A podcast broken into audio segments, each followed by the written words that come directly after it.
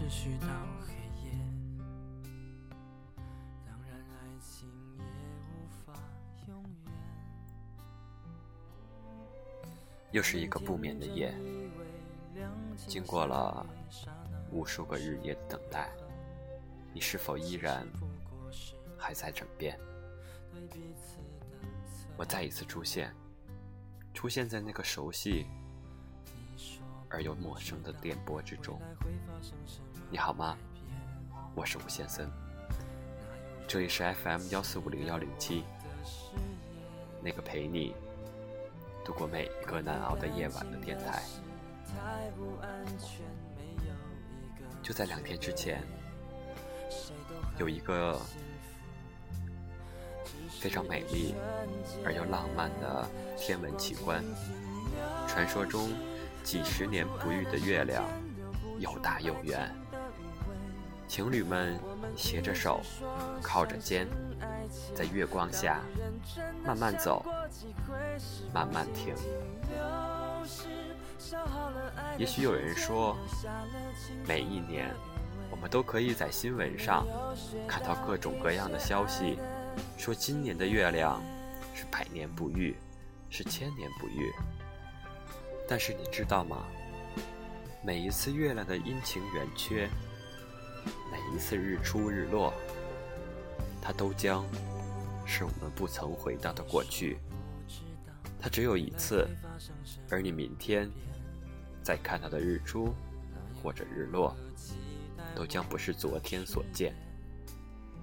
时光在流逝，岁月在变迁，我们都在变老，在默默的、残酷的、浪漫的变老。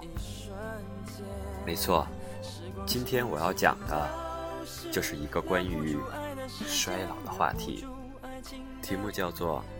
和你在一起，残酷而又浪漫的衰老。作者：周一。衰老这件事儿，是我们最不愿谈及的事儿之一，甚至超过了死亡。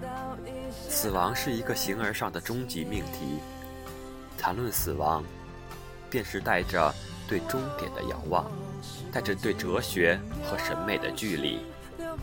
而衰老，却一天一天的发生在身边，不是精神的，而是物质的，琐碎、日常、迫切，没有美感。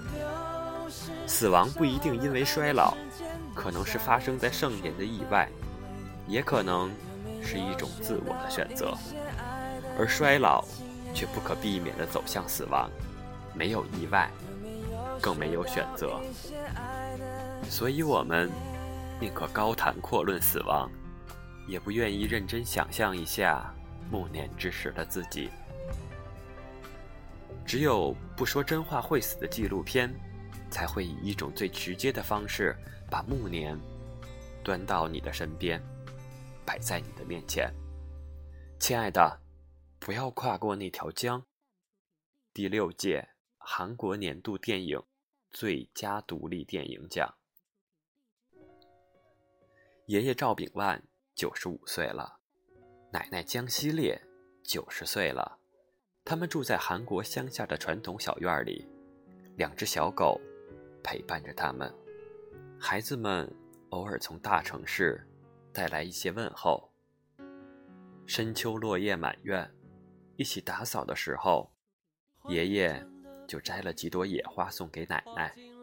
奶奶说：“这花真好看。”爷爷说：“人比花更好看。”奶奶帮爷爷戴在了耳后，左看右看，说道：“我已经老了，而你却一点都没有变老。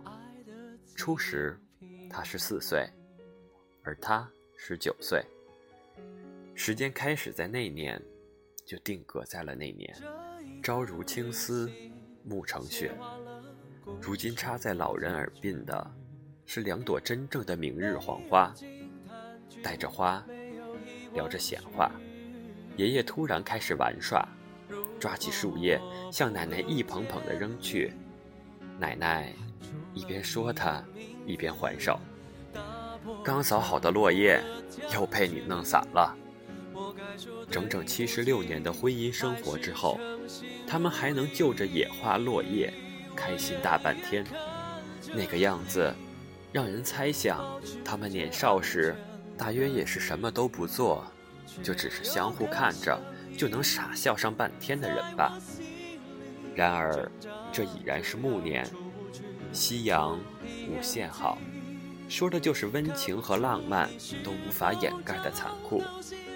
诗句翻译过来的意思就是，没有时间了，曾经用都用不完的力气，正在逐渐消失，生命一天天的走向衰竭，仿佛只剩下呼吸、吃饭、睡觉这三件事。不，还有一件，就是陪伴着你。这部片子上映七天，就破了十万人观影的记录。第三周时，超过了同期两部风头盛旺的好莱坞大片《星际穿越》和《法老与众神》。上映十八天后登顶韩国票房冠军，这个速度也创造了韩国历史上独立电影突破百万人次票房的最快纪录。为什么这么多人要去看两个普通老人的细碎生活呢？没有明星，没有特技。没有高额的投资，没有悬念的剧情，也没有炫耀的技巧，我们难免担心，就这样把生活搬到了荧幕之上，真的可以吗？这么多年去看韩剧，其实已经学到了一点：那些和现实以一比一的比例方式出现的剧情中的情节，仿佛在直播你生活的场景。以他们不可代替的节奏和质感，粘住了你的眼睛，就像有人提醒我说：“看好了，这就是你的生活。”由此，我们获得了站在一旁看自己的机会，看自己忍耐、受苦、爱恋和求生，看自己活过的每一天，看自己老去，看自己不愿老去。夜里。结伴去院中的厕所，奶奶要爷爷站在门外唱歌壮胆，出来就拉住了爷爷的手说：“唱得真好，你不冷吗？”爷爷回答的也好：“陪你怎么会冷？”奶奶在河边洗衣服，爷爷就丢下小石子去，见了奶奶一身的水，一路追着爷爷泼水，泼完赶紧。又跑掉，就好像是那个知道自己犯了错的小孩。在初雪到来的时候，奶奶说吃初雪听力会好，就和爷爷相互喂雪吃，然后堆雪人。正堆着雪人呢，奶奶又开始往爷爷的身上去丢雪球。这是现实版的本杰明·巴顿骑士。纪录片告诉我们。返老还童，不再是传说，无非如同这对老人，像孩子一样去老去。走到人生尽头的时候，我们又会回到人生的起点，画上这个完整的圆，一生才算完满。拼搏奋斗了一生的身外之事、身外之物，在暮色中都失去了意义。最初的天真会回来，只有这时，我们的身体里才会有它的容身之处。这样的一对老人，大约不会介意镜头的存在了。这样的纪录片，也只能以最拙朴的方式完成，不能期待激烈的冲突，不能寄望主人公说出惊世骇俗的话，不能用灯光去修饰。不能用旁白去解释，不能要求构图的完美，不能玩弄剪辑的花样。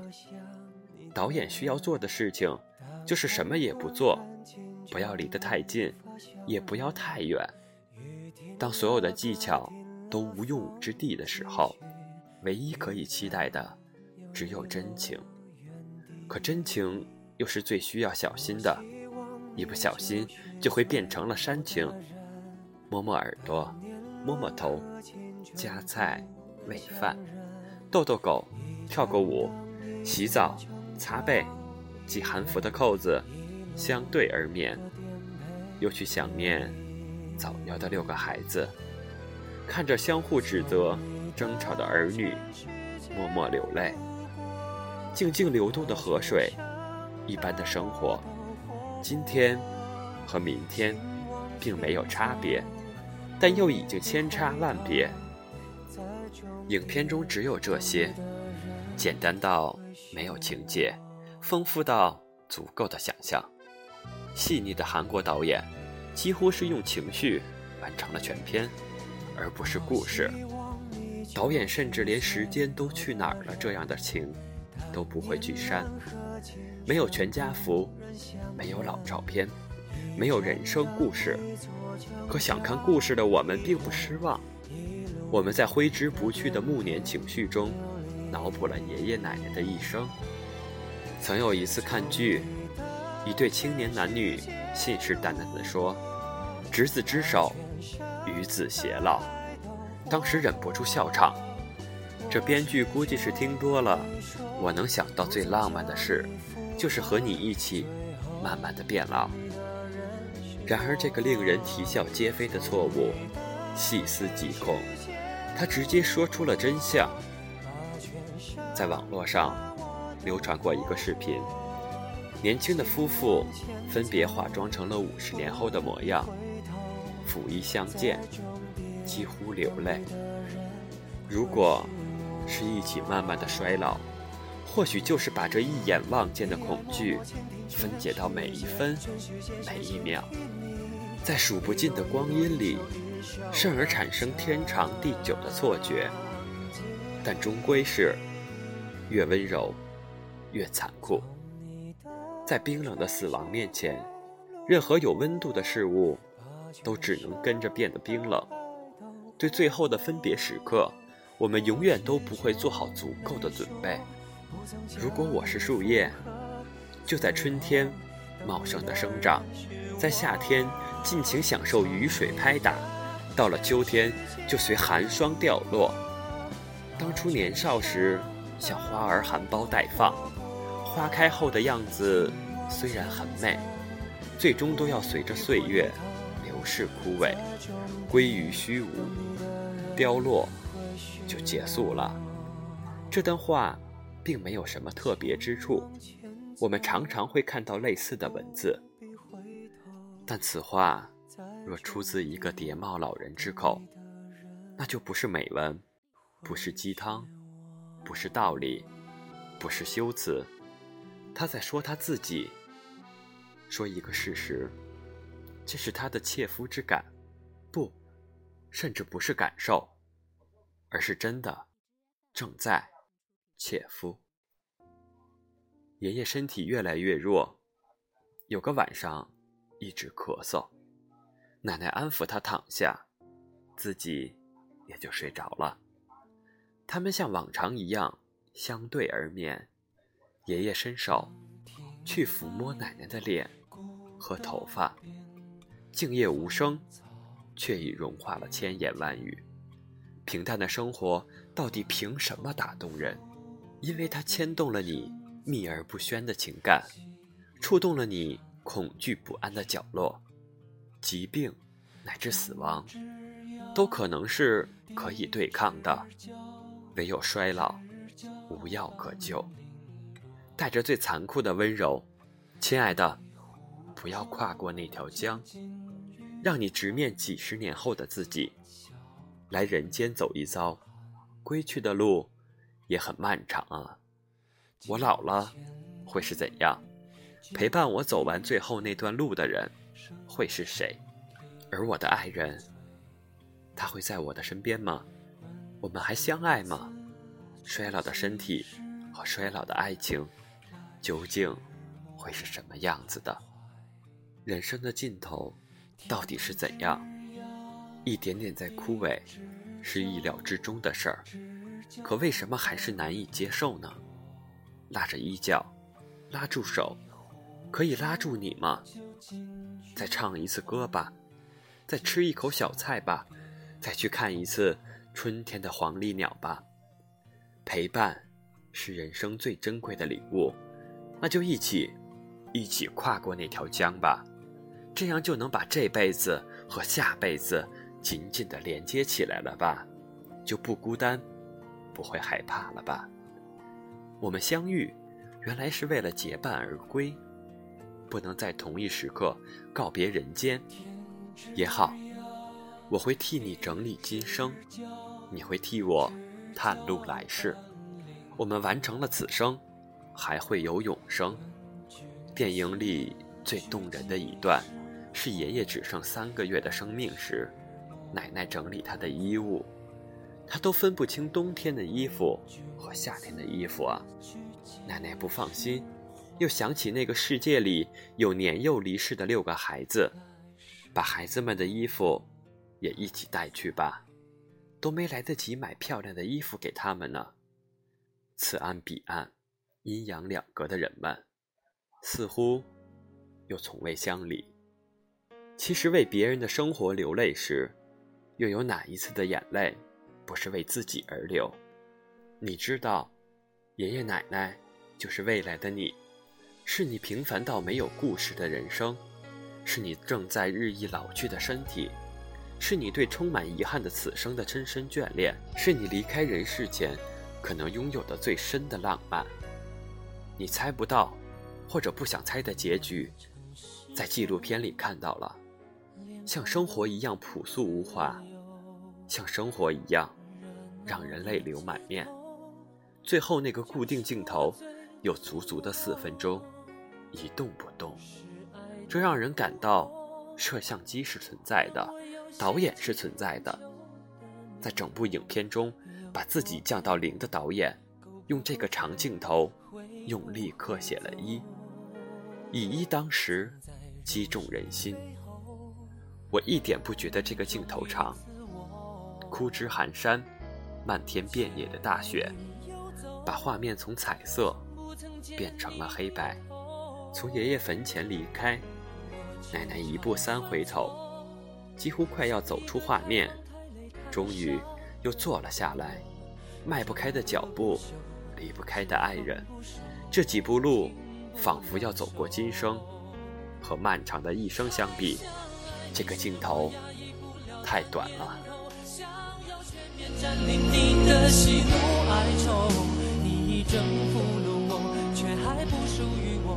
叫我如何不去猜测你在想什么？太想爱你是我压抑不了的折磨。能否请你不要不要选择闪躲？只想爱的我，太想爱你的我，难道只能在迷雾中猜你的轮廓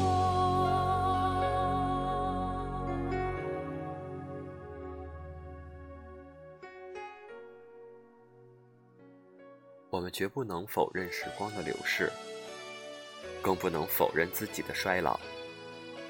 在漫长的人生岁月中，找到一个人，与他携手，和他陪伴。即使是衰老，我们也知道，你身边的人记住了你的一切。我们时常错过那个可以陪伴你的人，又时常觉得。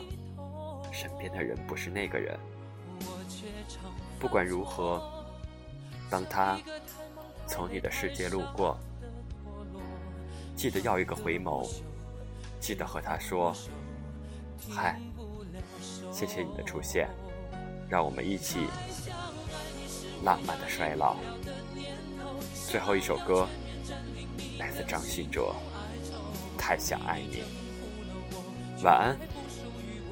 希望我们下次还能再见。你是我压抑不了的折磨，能否请你不要不要选择闪躲？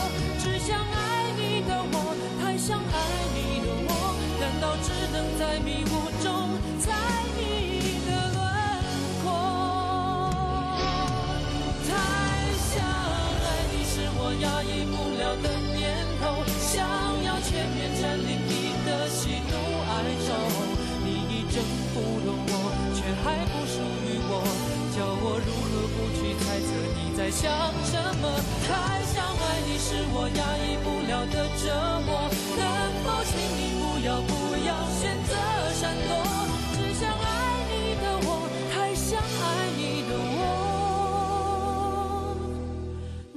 我只能在迷雾中猜你。